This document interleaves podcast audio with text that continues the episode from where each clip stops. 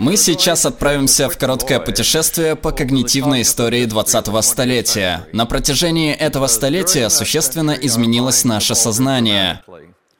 Как известно, автомобили, которые люди водили в 1900 году, изменились, потому что дороги и технологии улучшились. Наши умственные способности тоже изменились. Мы осуществили переход от противостояния миру конкретных идей и анализирования этого мира в основном со стороны выгоды для нас к противостоянию очень сложному миру. И в этом мире нам пришлось развить новые психологические и умственные привычки. К этому можно отнести классификацию конкретного мира, введение абстрактных понятий и попытки сделать их логически последовательными, а также серьезное отношение к гипотетическому, то есть интерес к тому, что могло бы случиться, а не к буквальной реальности. Я обратил внимание на невероятный уровень IQ, достигнутый со временем, который сделал все эти изменения реальностью. Наш уровень IQ значительно возрос, а именно, мы не просто правильно отвечаем на еще парочку вопросов на IQ-тесте, мы правильно отвечаем на гораздо большее количество вопросов, чем каждое предыдущее поколение, начиная с того момента, когда эти вопросы были придуманы. Действительно, если оценить людей, живших сто лет назад по современным стандартам, то их IQ в среднем будет равняться 70. Если оценить нас по их стандартам, наш средний балл будет равен 130. Вот это-то и вызвало всевозможные вопросы. Были ли наши ближайшие предки на грани умственной отсталости? Ведь 70 – это балл умственно отсталых. Или все наше поколение на грани одаренности, ведь 130 – это порог одаренности. А теперь я попытаюсь оспорить третий вариант, наиболее правдоподобный по сравнению с двумя предыдущими. Давайте представим, что марсианин прибыл на Землю и обнаружил руины цивилизации. Этот марсианин был археологом, нашедшим мишени, которые люди использовали для упражнений в стрельбе. Сначала марсианин взглянул на 1865 год и обнаружил, что люди могли попасть в яблочко только один раз в минуту. В 1898 году люди могли выстрелить 5 пуль в цель за минуту. А затем, в 1918 они попадали в яблочко 100 раз за минуту. Первоначально наш археолог был бы сбит с толку. Он бы сказал, смотрите, эти тесты были разработаны, чтобы узнать силу рук людей, остроту их зрения, способность контролировать оружие. Как получилось, что их навык так резко улучшился? Теперь мы, конечно, знаем ответ. Если бы марсианин посмотрел на поля сражений, он бы увидел, что у людей были только мушкеты во время гражданской войны, магазинные винтовки во время испано-американской войны и пулеметы во время Первой мировой войны. Иными словами, менялось оружие в руках солдат, а не острота их зрения или твердость руки. Теперь мы должны представить себе весь психологический багаж, который мы накопили за последнюю сотню лет. Думаю, что один мыслитель поможет нам в этом. Его зовут Лурия.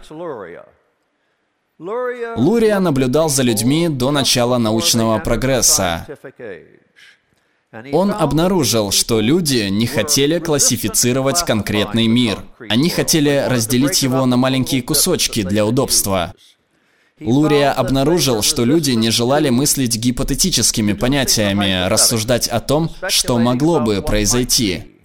И, наконец, он понял, что они плохо справлялись с абстрактными понятиями и применением логики к ним.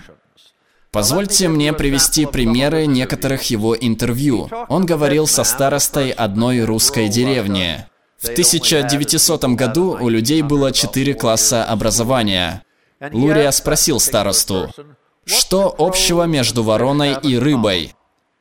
И староста ответил, абсолютно ничего. Понимаете, рыбу я могу съесть, а ворону нет. Ворона может клевать рыбу, а рыба не может ничего сделать вороне. Тогда Лурия спросил, не относятся ли ворона и рыба к животным? И он сказал, конечно нет, рыба это рыба, а птица это птица. Этот парень был заинтересован лишь в том, что он может сделать с этими конкретными объектами. Лурия пошел к другому человеку и сказал ему, «В Германии нет верблюдов. Гамбург – город в Германии. Есть ли верблюды в Гамбурге?» И парень сказал, если Гамбург достаточно большой, то там должны быть верблюды. Тогда Лурия спросил, но что же я имел в виду? И человек ответил, ну, может быть, это маленькая деревня, и места для верблюдов там нет. Иными словами, он не желал взглянуть на проблему с другой, неконкретной точки зрения. Для него было привычным видеть в деревнях верблюдов, и он был совершенно не способен гипотетически предположить, а что если в Германии нет верблюдов? Было проведено третье интервью с кем-то о Северном полюсе. Лурия сказал, на Северном полюсе всегда есть снег. Везде, где всегда снег, есть белые медведи какого цвета медведи на Северном полюсе? И ответ был таков. Чтобы ответить на этот вопрос, нужно иметь свидетельские показания. Если бы мудрый человек пришел с Северного полюса и сказал мне, что там медведи были белыми, я бы, наверное, поверил ему. Но все медведи, которых я видел, бурые. Вы снова видите, что человек отказался выходить за рамки конкретного мира и проанализировал ситуацию на основе повседневного опыта. Для этого человека был важен цвет медведей, потому что он на них охотился. Всем было удобно иметь дело с конкретным. Один из этих людей спросил Лурия, как мы можем решить то, что не является реальной проблемой? Ни одна из этих проблем не имеет ничего общего с реальностью. Как подступиться к решению? Эти три категории – классификация, применение применение логики к абстрактному, принятие гипотетического всерьез. Что же они привносят в реальный мир, за пределы комнаты для проведения опытов? Позвольте мне проиллюстрировать это вам. Во-первых, почти каждый из нас сегодня получает аттестат о среднем образовании. То есть мы совершили переход от четырехлетнего до 9 или до 12-летнего обязательного образования. 52% американцев получили высшее образование. У нас не только гораздо более высокий уровень образования, большая часть которого является научной. Заниматься наукой без применения классификаций и построения гипотез невозможно. Наука не обходится без установления логической последовательности. Все изменилось даже в начальной школе. Было установлено, что в 1910 году экзамены для 14-летних в штате Огайо были нацелены на проверку социально важной конкретной информации. Задавались такие вопросы. Назовите столицы 44 или 45 существующих в то время штатов. Экзаменационные вопросы в штате Огайо за 1990 год проверяли лишь абстрактные знания. Спрашивалось, почему крупнейший город штата редко является столицей. И вам нужно было думать следующим образом. Законодательное собрание штата контролировалось сельскими жителями, а они ненавидели большие города. Поэтому вместо крупного города столицей назначался мелкий населенный пункт. В штате Нью-Йорк столица Олбани, а не город Нью-Йорк. Столица Пенсильвании – Харрисбург. А не Филадельфия и так далее. Направление образования изменилось в корне. Мы учим людей серьезно относиться к гипотетическому, использовать абстракции и соединять их логически. Как насчет рабочей занятости? В 1900 году 3% американцев являлись представителями профессий, требующих умственного труда. Лишь 3% были юристами, врачами или учителями. Сегодня 35% американцев занимаются умственным трудом. Выбор профессии не ограничивается юриспруденцией, медициной, наукой или преподаванием. Возникло много смежных профессий, таких как техник, компьютерный программист. Огромный спектр профессий требует умственного труда. И мы можем удовлетворить современные требования, лишь будучи более гибкими в когнитивном плане. У нас не просто задействовано больше людей в профессиях, требующих умственной отдачи. Сами профессии были модернизированы. Для сравнения, у врача в 1900 году было лишь несколько трюков в рукаве, а у современного терапевта или специалиста за спиной годы научной подготовки. Банкиру в 1900 году просто необходим был хороший бухгалтер и знание о том, кто был надежным в местном районе и смог бы выплатить кредит на ипотеку. Банкиры, поставившие мир на колени, возможно, были недобросовестными, но они обладали очень живым умом. Они шагнули далеко за рамки мышления банкиров 1900 года. Они должны были изучать компьютерные прогнозы рынка жилья. Они должны были заполучить сложные, обеспеченные долговые обязательства для того, чтобы объединить все долги в один и сделать так, чтобы этот один долг выглядел как прибыльный капитал. Они должны были подготовить дело так, чтобы получить наивысший балл от рейтинговых агентств. Хотя во многих случаях они практически подкупали рейтинговые агентства. Банкирам также приходилось влиять на людей, чтобы те принимали так называемый капитал и платили им, банкирам, деньги, несмотря на его уязвимость. Или, к примеру, современный фермер.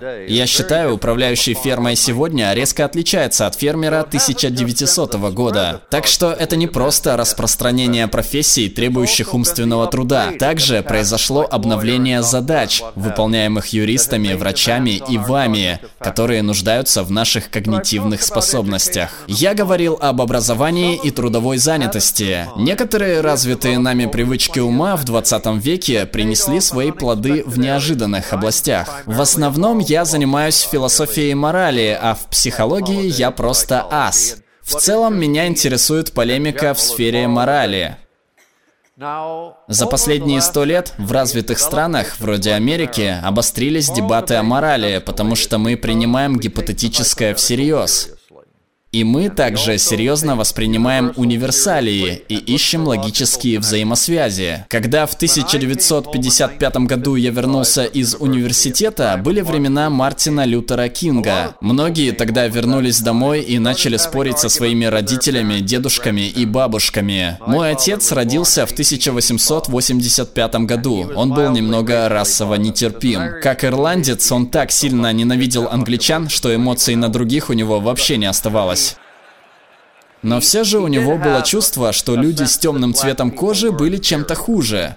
Когда мы спрашивали старшее поколение, как бы вы чувствовали себя, если бы завтра утром проснулись черными, они отвечали, что глупее ничего в своей жизни не слышали. Назовите хоть одного человека, который бы проснулся утром черным. Другими словами, они крепко держались за нравы и позиции, которые унаследовали. Они ни за что не приняли бы гипотетическое всерьез. А без гипотетического очень сложно понять доводы о морали. Вы должны сказать, представьте, что вы в Иране, и что все ваши родственники пострадали из-за военных действий, хотя они были ни при чем. Что бы вы почувствовали? И если кто-то из старшего поколения скажет, что наше правительство заботится о нас, а другое правительство должно заботиться о своих гражданах, то они просто не желают относиться к гипотетическому серьезно.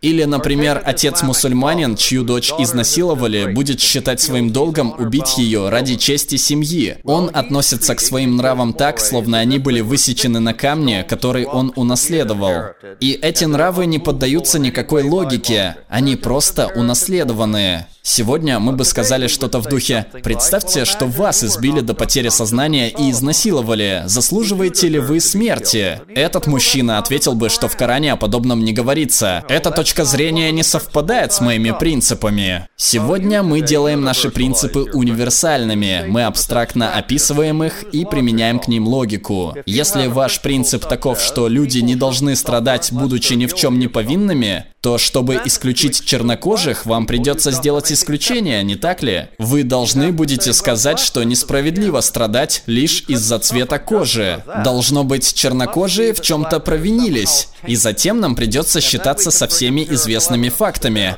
Как можно считать, что все чернокожие грешны, когда святой Августин был черным, и Томас Сауэлл тоже черный? И тогда ваш аргумент получает развитие, потому что вы не рассматриваете моральные принципы как конкретные объекты. Вы относитесь к ним как к универсалиям, событиям, которые являются закономерными согласно логике. Как же привел меня к этому заключению разговор об IQ-тестах? Тесты лишь направили ход моих мыслей в сторону когнитивной истории. Если вы посмотрите на IQ-тест, вы обнаружите, что большой успех был достигнут в определенных сферах. Субтест Векслера по установлению сходства направлен на проверку способности классифицировать. Мы достигли очень хороших результатов именно в этом тесте. Существуют и другие вариации IQ-тестов, которые оценивают способность применять логику к абстракциям. Некоторые из вас, может быть, уже проходили тест Равина. Он построен на аналогиях. В 1900 году люди могли проводить простые аналогии. То есть, если бы вы сказали им, домашние кошки похожи на диких, на кого тогда похожи собаки? Эти люди сказали бы, на волков. К 1960 году люди могли более успешно справляться с тестом Равина. Если бы вы сказали, есть два квадрата, после которых следует треугольник, что же следует за двумя кругами, то люди могли сказать полукруг, так как треугольник является половиной квадрата, а полукруг составляет половину круга. К 2010 году выпускников колледжа спросили бы, за двумя кругами следует полукруг, что следует за двумя шестнадцатыми? Они бы ответили 8, потому что 8 составляет половину от 16. То есть они далеко ушли от мира конкретных понятий, они даже могут игнорировать внешний вид символов, из которых построен вопрос.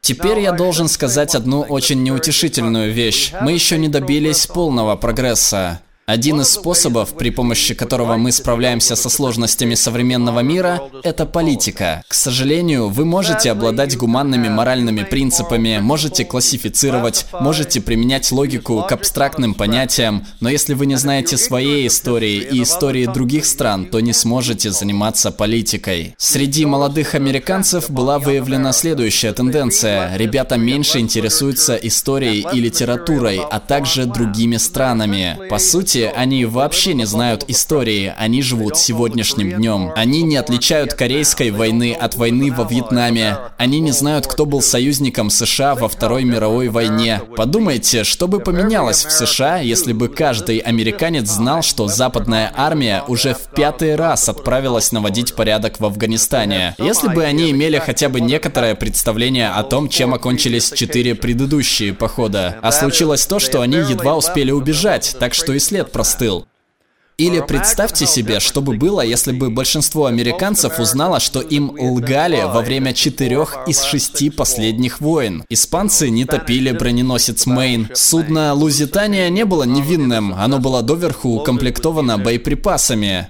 Северные вьетнамцы не атаковали седьмой флот. И, конечно, Саддам Хусейн ненавидел Аль-Каиду и не имел с ней ничего общего. Все же нашему правительству удалось убедить 45% населения, что они были союзниками союзниками. Однако Саддам повесил бы любого члена Аль-Каиды на ближайшем фонарном столбе.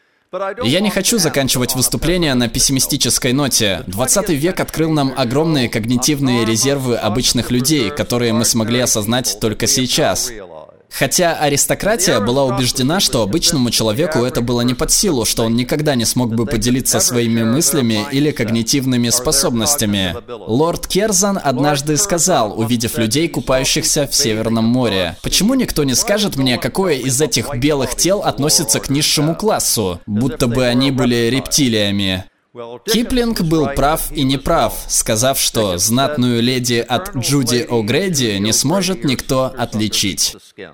Наш проект существует исключительно благодаря поддержке зрителей на Patreon. Присоединяйтесь и получите различные бонусы. Ссылка на нашу страницу Patreon в описании. Особая благодарность за поддержку Марии Кузьминой. Также отдельно благодарим следующих зрителей. Дмитрий Гущин, 610 Азар, Павел Бабкин, Андрей Потемкин, Антон Болотов, Ирина Норна, Эрик Айропетян, Андрей Цивилев. Озвучил Глеб Иванов. Перевела Мия Голец. Отредактировала Анастасия Квилинская.